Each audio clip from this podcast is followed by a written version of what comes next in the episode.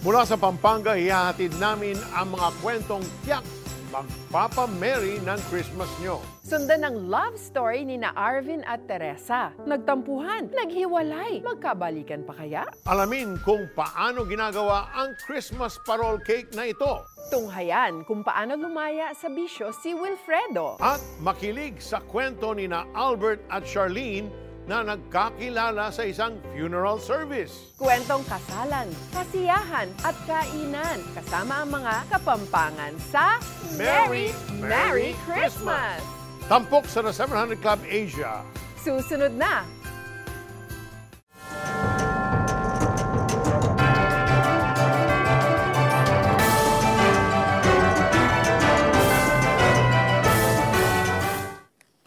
Nandito kami ngayon sa Clark Museum, sa Clark Freeport Zone, Pampanga. Sa loob nitong makikita ang mga artifacts, true-to-life replicas, mga lumang letrato, murals at iba pang mga bagay na bahagi ng kasaysayan ng Pampanga. Mayroon din silang 4D theater kung saan pinapalabas ang documentary film na Risen from the Ashes. Mapapanood dito ang kasaysayan ng Clark, pagsabog ng Mount Pinatubo at kung paano nakakabangon ang mga kapampangan. Sa labas ng museum na ito, makikita ang Clark Development Corporation or CDC Parade Grounds. Talagang merry ang Christmas dito dahil sa mga palamuti at kasiyahan. Kaya sulit talagang mamasyal dito. Oo. Samantala, sa una nating kwento, pilit na hinahanap ni Wilfredo ang kasiyahan sa piling ng barkada at iba't ibang bisyo. Magiging merry kaya ang buhay niya sa mga ito? Let's watch his story. kailangan gawin ko to sapagkat ito yung mabuting gawa.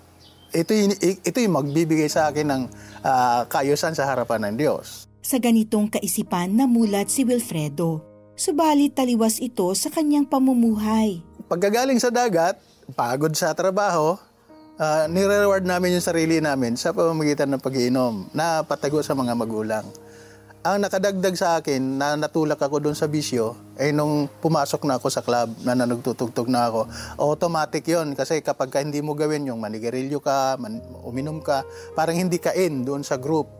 Isang araw, nag-iba ang pananaw ni Wilfredo sa Diyos dahil sa kanyang narinig sa Bible study sa tahanan.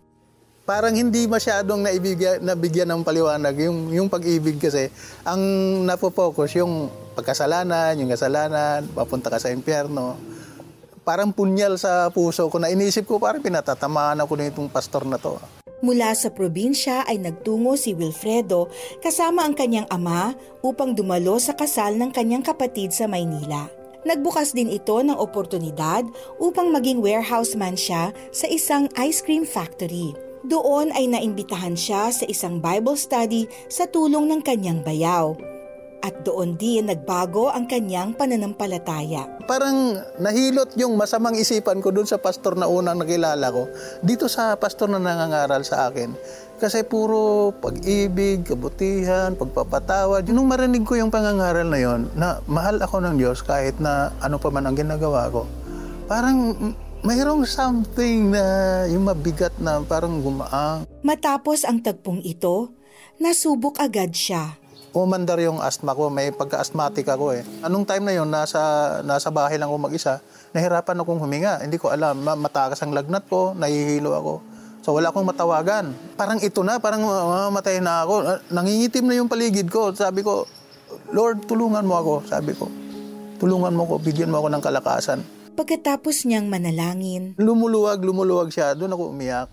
Pero yung time na yon, doon ako nag-commit sa akin sarili. Lord, sabi ko, dahil binigyan mo pa ako ng second life. Second life ito. Maglilingkod ako sa iyo. tuluyan ng tinanggap ni Wilfredo si Jesus bilang Diyos at sariling tagapagligtas. Sa tulong ng Panginoon ay unti-unti niyang nabitawan ang kanyang mga bisyo.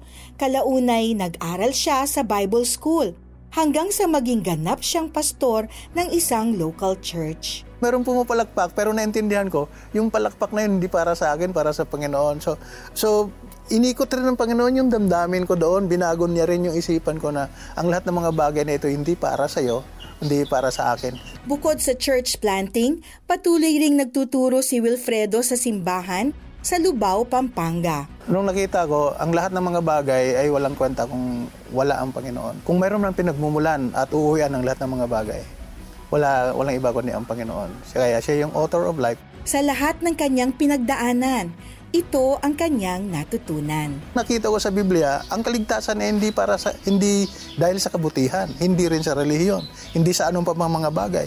Kung wala ang buhay mo kay Kristo, hindi mo sinuko sa Panginoon bilang iyong Panginoon tagapagligtas. Lahat ng kabutihan na ginagawa natin sa salibutan ito, basura sa harapan ng Panginoon. Kung tayo na kay Kristo na, lahat ng mga pasanin natin magaan. Ang assurance ng lahat ng mga bagay na ating inihingi ay ibibigay sa atin ng Panginoon. Alam mo, Joyce, the Bible has very strong words saying and directed towards us about good works. Nakalagay sa book of Isaiah, "He- good- our good works are as filthy rags. Uh, it will not merit us anything. Para siya mga maduming tela, mga Oo. dirty clothes. You know, and ah, para sa akin, it's simple. How can you be a good person kung wala naman si Jesus sa heart mo? It's only after you receive the Lord in your heart. He is the one who gives you that grace, yung powers, para gumawa ng kabutihan, para magbago. Tama. You know, we can try and try on our own. We will only get so far. But once you receive Christ in your life, it is Him empowering you doing the loving. Kaya for those of you watching right now, at merong kulang sa inyong puso, that person is Jesus Christ. And He's reaching out to you right now. And He's saying to you, He's drawing you near to Him. Receive me. Receive the free gift I offer you, the gift of eternal life. And if you want that right now, I want to lead you into a prayer, a prayer to receive Christ. Let's pray. Just say, Dear Jesus, Lord, I come to you right now. I have tried on my own so many times. I have tried to do so many things, re- trying to balance my, my good works with the way I live my life. And Lord, I always fall short. But Lord, you died on that cross. You paid for my sins. Even when I did not deserve your love, you did it for me anyway. So right now, Lord, I humble myself. I come to you. I repent. I ask your forgiveness.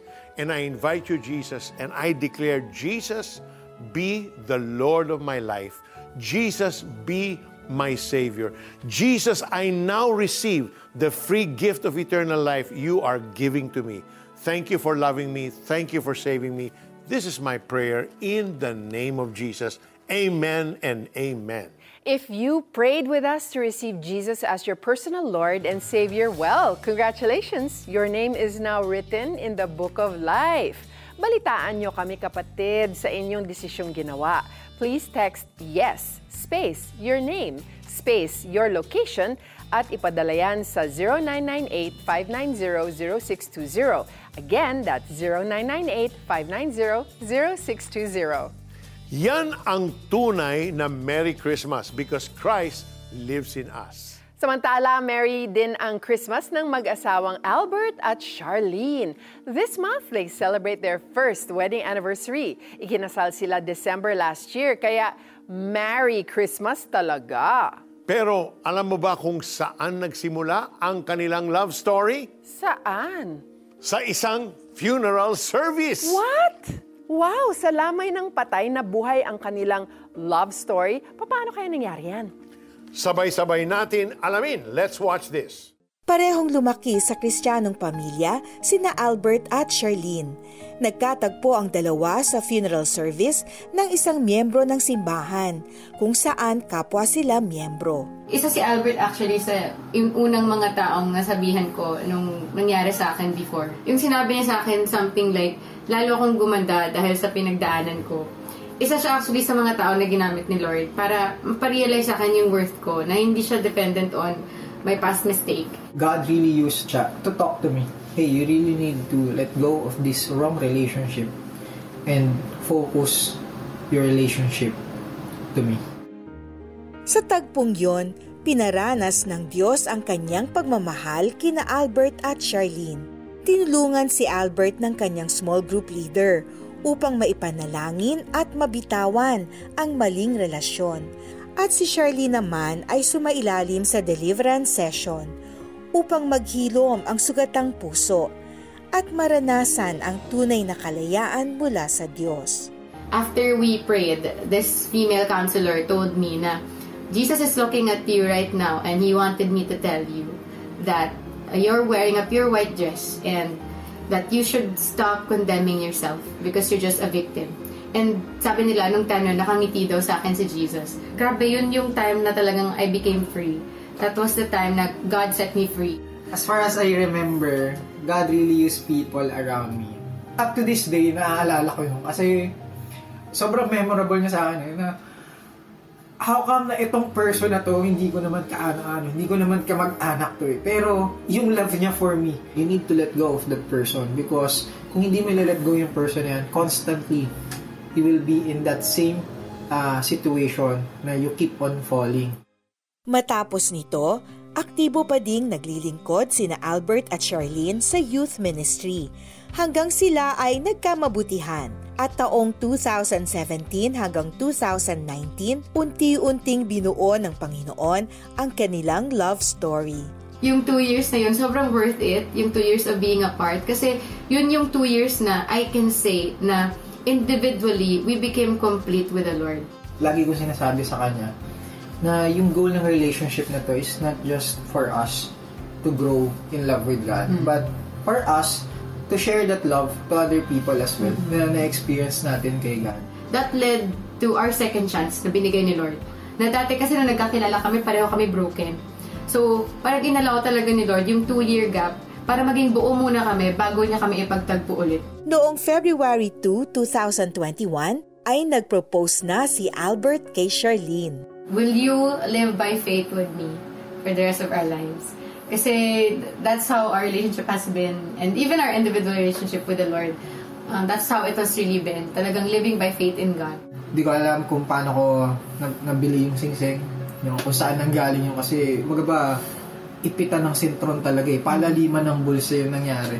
But true enough, talagang God really provided. Noong December 2, 2021, natuloy na ang pinakahihintay na wedding ng magkasintahan. I couldn't help myself but cry and thank the Lord. Ano, grabe, sobrang gracious mo eh. Hindi, wala eh, lahat ng to hindi ko deserve. Pero, dahil ganyan kaka-gracious, sino ako para hindi ka pasalamatan? I can't promise him much, but only one thing. Talagang to really love God with all of my heart so that I can love Albert the way God wants me to love him. Yun lang talaga eh. Kasi doon naman magsastem lahat. Sa napagdaanan ng mag-asawang Sarmiento ay ito ang kanilang natutunan mula sa Diyos. It's really yung love ni God will satisfy. Huwag ka mag-settle for anything less, but you need to settle for the best. The best relationship we can have is our relationship with Christ. Kasi wala eh, walang tutumbas dun eh.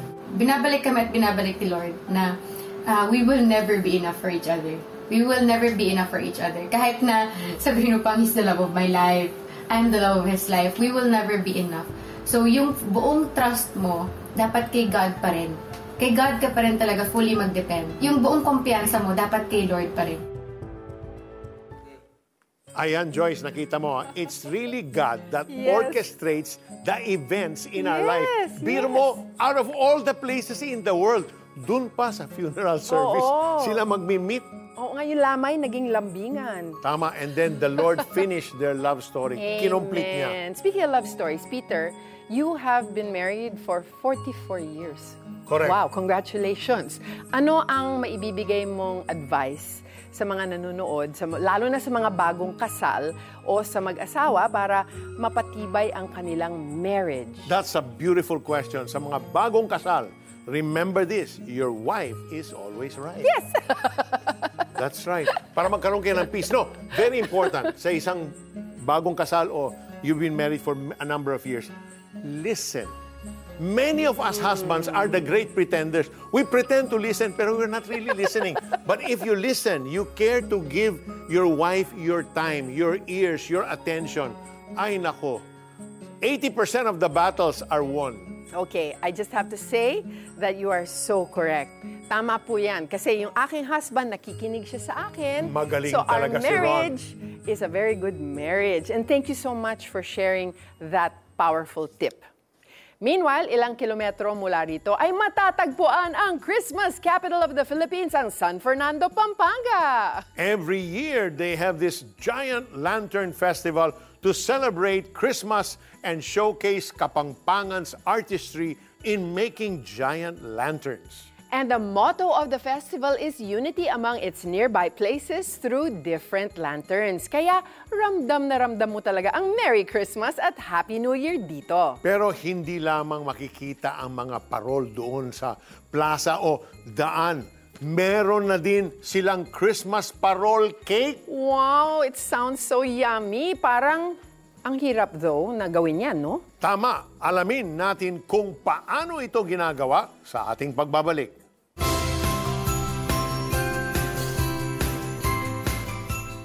Ikaw ba kapag may hinihingi ka sa Panginoon tapos parang hindi niya to sinasagot o binibigay, ano yung nararamdaman mo? Lord, ba't ba ayaw mong ibigay? Naririnig mo ba yung mga prayers namin? Anong klasing dasal ba ang sasagutin ni Lord? Yan ang pag-uusapan natin ngayon ng Answered Prayer and how God meets your need. Get online streaming access with your donation of 1,000 pesos to CBN Asia. Answered Prayer, how God meets your need. Become our partner today. Join CBN Asia in proclaiming Christ and transforming lives through television production. We are now accepting applications for the following positions production assistant, researcher, segment producer, market researcher, spot producer, cameraman. Send your resume to jobs at cbnasia.org.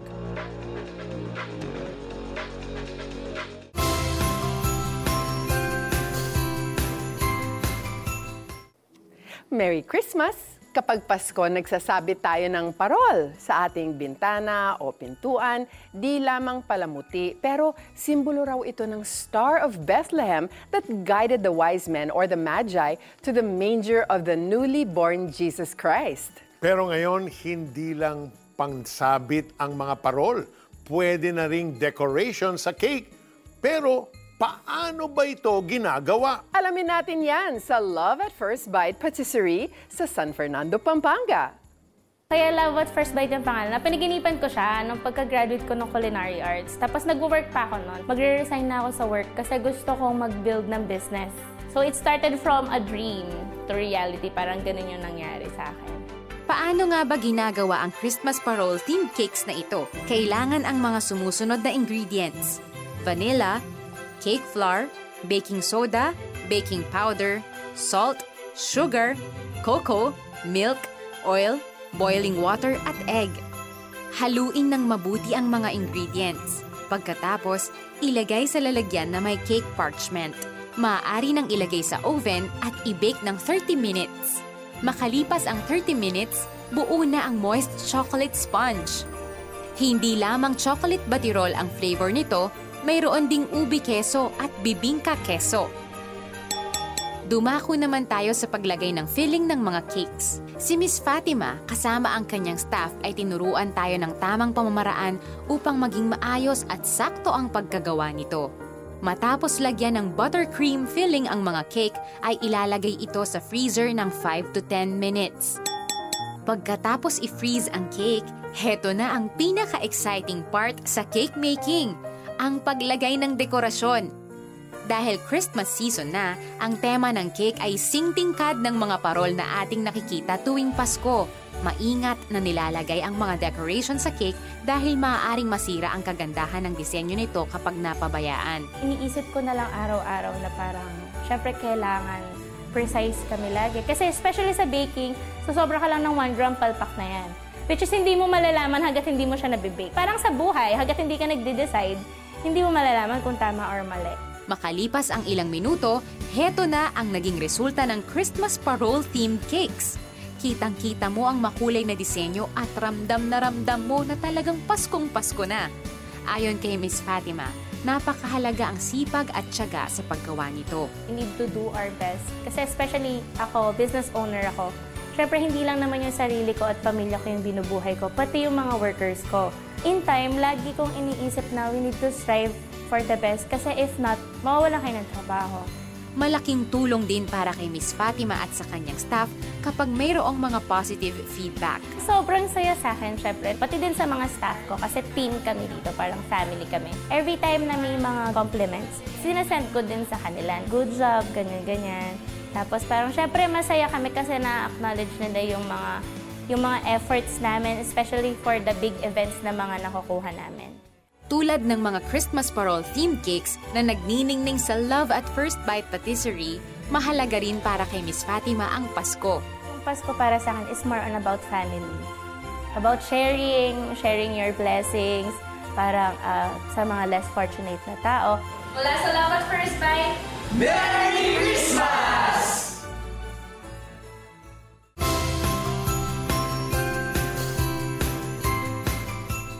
Isang pagpupugay sa isa sa mga pinagkakatiwalaang mamamahayag sa bansa, tagapaghatid ng mga balita, broadcaster na nagpalaganap ng magandang balita ni Kristo. Kata Inocencio, pinarangalan sa Glory Awards 2022 dahil sa kanyang hindi matawarang kontribusyon sa larangan ng broadcast and TV arts sa bansa. Congratulations, Kata Inocencio! IDC 2023 Anchored Standing True Against the Tide, January 26 to 28, 2023.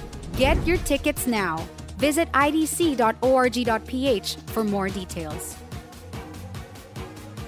Join CBN Asia in proclaiming Christ and transforming lives through television production. We are now accepting applications for the following positions production assistant, researcher, segment producer, market researcher, spot producer, cameraman. Send your resume to jobs at cbnasia.org. Everyone loves to receive a gift. Do you know that our Father in heaven only gives us His very best? Discover the greatest and most excellent gift from Peter Kairos. Get online streaming access with your donation of 500 pesos to CBN Asia. My friend, your giving is impacting and changing the lives of our kababayans all around the Philippines. Become a CBN Asia partner today.